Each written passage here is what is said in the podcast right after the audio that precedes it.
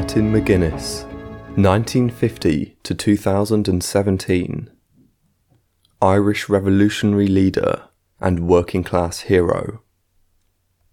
The tens of thousands of people who turned out to line the streets of Derry on Thursday the 23rd of March 2017 gave Martin McGuinness the nearest thing that the staunchly working class and nationalist city of Derry in the occupied six counties of North East Ireland has ever given in the way of a state funeral. Although Comrade McGuinness was also laid to rest in the presence of the supposedly great and good, leaders of the 26-county Irish Republic, the British government's Secretary of State for Northern Ireland, leading political representatives of the Unionist community, and even former US President Bill Clinton, the day belonged to those to whom he had dedicated his life and to those to whom he belonged, his family. His political family in Sinn Féin and the Republican movement, and the working people of Derry and all parts of Ireland, risen people whom Martin McGuinness embodied, led and served from his teenage years to his last breath, fighting the might of British imperialism to a standstill, and then embracing new strategies and tactics in the long march of the Irish people to self-determination, national reunification and independence, and the building of a new society. Born on the 23rd of May 1950, Martin McGuinness passed away on the 21st of March 2017, reportedly from amyloidosis, a rare and incurable disease that affects the body's organs. His ill health was first revealed in December 2016, when he was forced to withdraw at short notice from a planned visit to China. Speaking at the graveside, Martin's lifelong friend and closest comrade, in introducing him it was correctly observed that for decades their names had been used interchangeably. Gerry Adams, TD, president of Sinn Féin, said, quote, "This week, Ireland lost a hero, Derry lost a son, Sinn Féin lost a leader, and I lost a dear friend and comrade. But Martin's family has suffered the biggest loss of all. They've lost a loving, caring, dedicated husband, father and grandfather, a brother and an uncle. Those of us who knew Martin are proud of his achievements, of his humanity and compassion. Martin was a formidable person of the rarest kind, one who did extraordinary things in extraordinary times. Martin McGuinness was not a terrorist. Martin McGuinness was a freedom fighter. He was a political prisoner, a negotiator, a peacemaker, a healer." End quote. Whilst welcoming the presence of the Cuban and Palestinian ambassadors, along with the comrades from the Basque Country and other international friends, Comrade Adams laid stress on McGuinness's international commitment to peace and freedom. Quote, "He was a friend to those engaged in the struggles for justice across the globe, and he travelled widely, promoting the imperative of peacemaking in the Basque Country and Colombia, the Middle East and Iraq. He travelled to South Africa to meet Nelson Mandela and others in the ANC leadership to learn from their experience," end quote. But Adams equally stressed that, quote, "Martin was also a man who was, in many ways, very ordinary, particularly in his habits and personal lifestyle," end quote. This Gerry Adams attributed to the poverty and oppression into which he was born and raised. He was one of seven children who grew up in a home with no inside toilet. Although he was a bright child, he failed his 11+ to get into grammar school. Years later, when he became Northern Ireland's Education Minister, prior to becoming Deputy First Minister, one of his first acts was to abolish this iniquitous exam, which brands children as failures at the age of 10, and which had been retained in the north of Ireland long after it had been abolished in Britain, and left school at 15.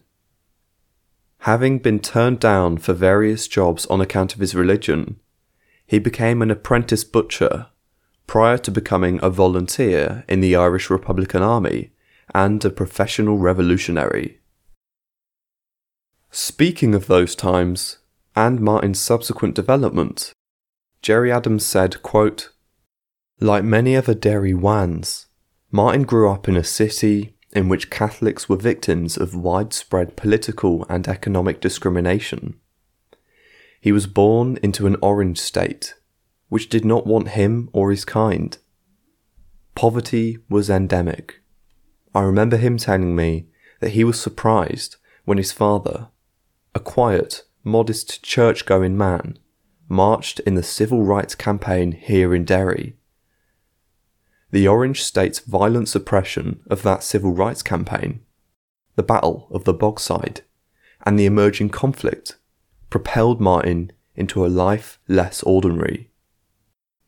We first met 45 years ago behind the barricades of Free Derry. We've been friends and comrades ever since." From time spent on the run to imprisonment in the Curragh and Portlaoise and Belfast prison, through his time as Northern Education Minister and later Deputy First Minister, along with Ian Paisley, then Peter Robinson, and then Arlene Foster, Martin made an unparalleled, astonishing journey. End quote. But Gerry Adams explained very clearly the nature and purpose of that journey, refuting much of the bourgeois commentary that would seek to convince people that the armed struggle had been a mistake or a crime, that at some point Comrade McGuinness had seen the error of his ways, had recanted and abandoned his political beliefs and goals. A narrative that is also promoted by the ultra-left and by small, ineffectual, counterproductive but noisy groups of so-called dissident Republicans. Nothing could be further from the truth. Quote, "Reading and watching some of the media reports of his life and death in recent days, one could be forgiven for believing that Martin, at some undefined point in his life, had a road to Damascus conversion, abandoned his Republican principles, his former comrades in the IRA, and joined the political establishment. To suggest this is to miss the truth of his leadership and the essence of his humanity. There was not a bad Martin McGuinness or a good Martin McGuinness. There was simply a man, like every other decent man or woman, doing his best. Martin believed in freedom and equality. He resisted, by armed actions, those who withheld these rights, and then he helped shape conditions in which it was possible to advocate for these entitlements by unarmed strategies. Throughout it all, Martin remained committed to the same ideals that led to his becoming a Republican activist in the first instance. The pursuit of Irish unification, freedom, equality, and respect for all. Martin believed that the British government's involvement in Ireland and the partition of our island are at the root of our divisions. He was absolutely 100% right about that. The British government has no right whatsoever to have any involvement in Ireland." Here, Comrade Adams refers to the words spoken by James Connolly, Ireland's greatest socialist and working-class leader, at his court-martial following the 1916 Easter Rising. Along with others of like mind, he understood the importance of building a popular, democratic, radical Republican Party across this island. He especially realised that negotiations and politics were another arena of struggle. In this way, he helped chart a new course, a different strategy. This involved taking difficult initiatives to make political advances. Our political objectives and our Republican principles and ideals did not change. On the contrary, these guided us through every twist and turn of the peace process. Thanks to Martin, we now live in a very different Ireland, which has been changed utterly. We live in a society in transition. The future can now be decided by us. It should never be decided for us. Without Martin, there could not have been the type of peace process we've had. Much of the change we now take for granted could not have been achieved. In my view, the key is in never giving up. That was Martin's mantra also. Nevertheless, Irish Republicans know that a long, long road with many twists and turns still lies ahead. If you want freedom, go out and take it. Organise, mobilise, unite for your rights. That is the challenge facing us. To build a mass movement for positive change across all 32 counties of our island, and for all our people.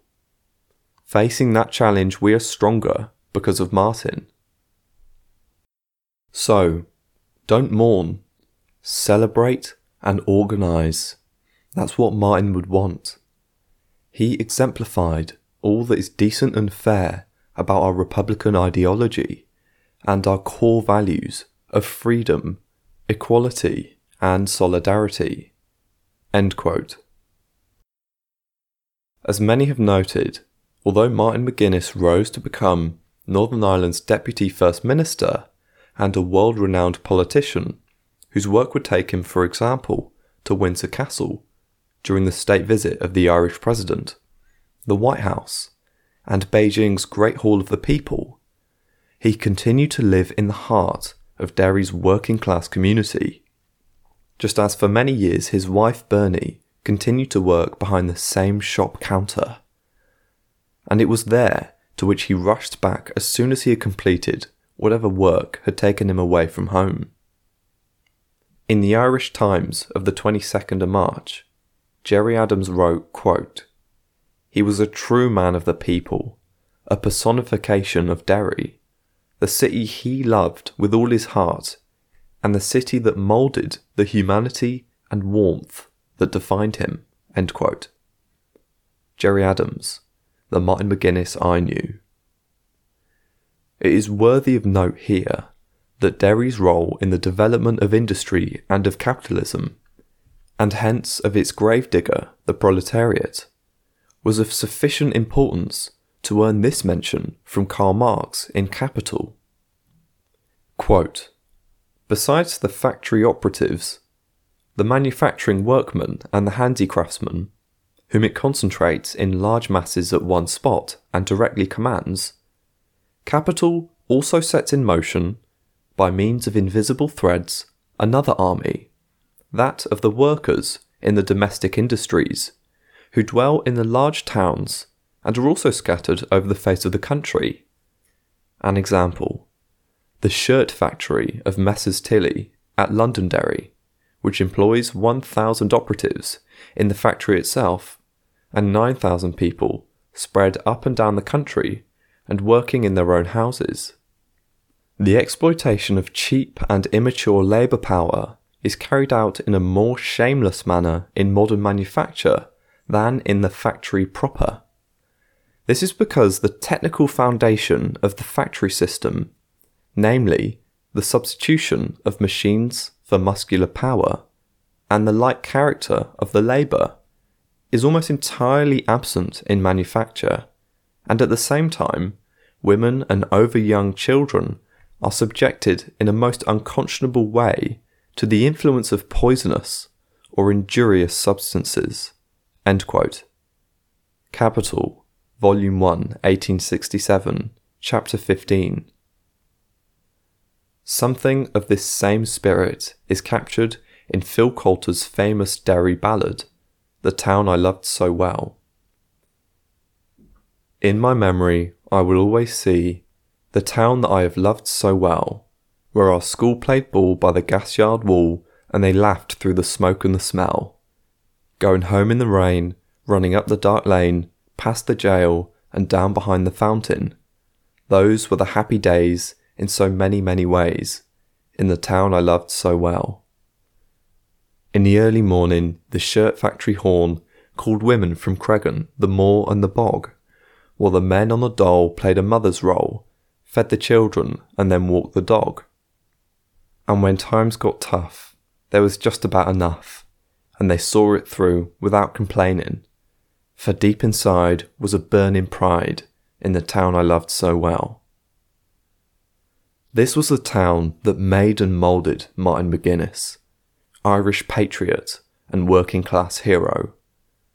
And what is perhaps of greatest and most abiding significance in his life and work, not only for the Irish people, but just as much for the British working class, and indeed the working and oppressed people of the world, is this: that the members of the working class, born and raised in poverty and oppression, can, if they're mobilised and organised, capture any fortress, defeat any enemy, no matter how powerful or ruthless, and can build a new society that serves its interests.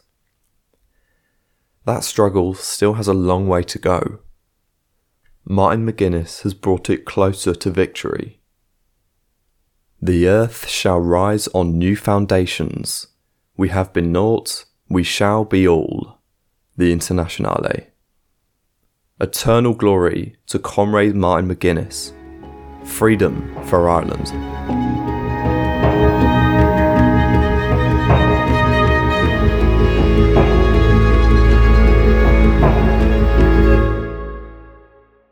Thanks for listening to Proletarian Radio. We aim to bring you the best Marxist analysis on current affairs, revolutionary history, and theory. Do like, comment, subscribe, and share our content to help us reach the widest possible audience. We are a small organisation with limited resources, and we need workers' support if we are to grow and fulfil our mission. If you are able to make a one-off or regular donation, no matter how small, please visit our website at thecommunists.org and register as a supporter.